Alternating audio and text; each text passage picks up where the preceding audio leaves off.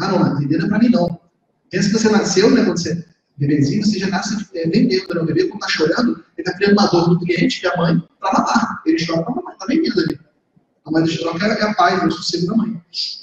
Então, nós precisamos nos desfazer dessa, dessa crença limitante. Isso que está na nossa cabeça, de vender é ruim, que vender não é para mim, de que vender é, é difícil.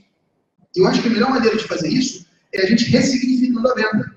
Entender a venda, vender é ajudar o seu potencial cliente. Vender é você orientar esse, esse potencial cliente, educá-lo, é você fazer uma consultoria gratuita para o seu futuro cliente. Vender é fazer uma consultoria gratuita para o seu futuro cliente. Porque no momento que você está diante de um empresário, por exemplo, o dono do salão de beleza, e você explica para ele o que é o salão parceiro, você está ensinando para ele uma oportunidade que talvez ele não sabia. Ele não entendia bem o que era o salão parceiro. Você agora explicou para ele o que é o salão parceiro.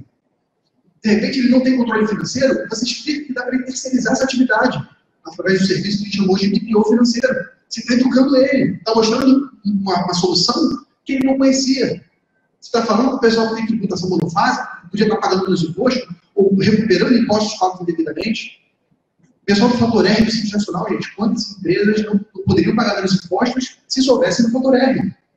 E que você mais vê são profissionais que poderiam estar usando o Fator R e não estão. O Fator R está desde dois mil e dezoito.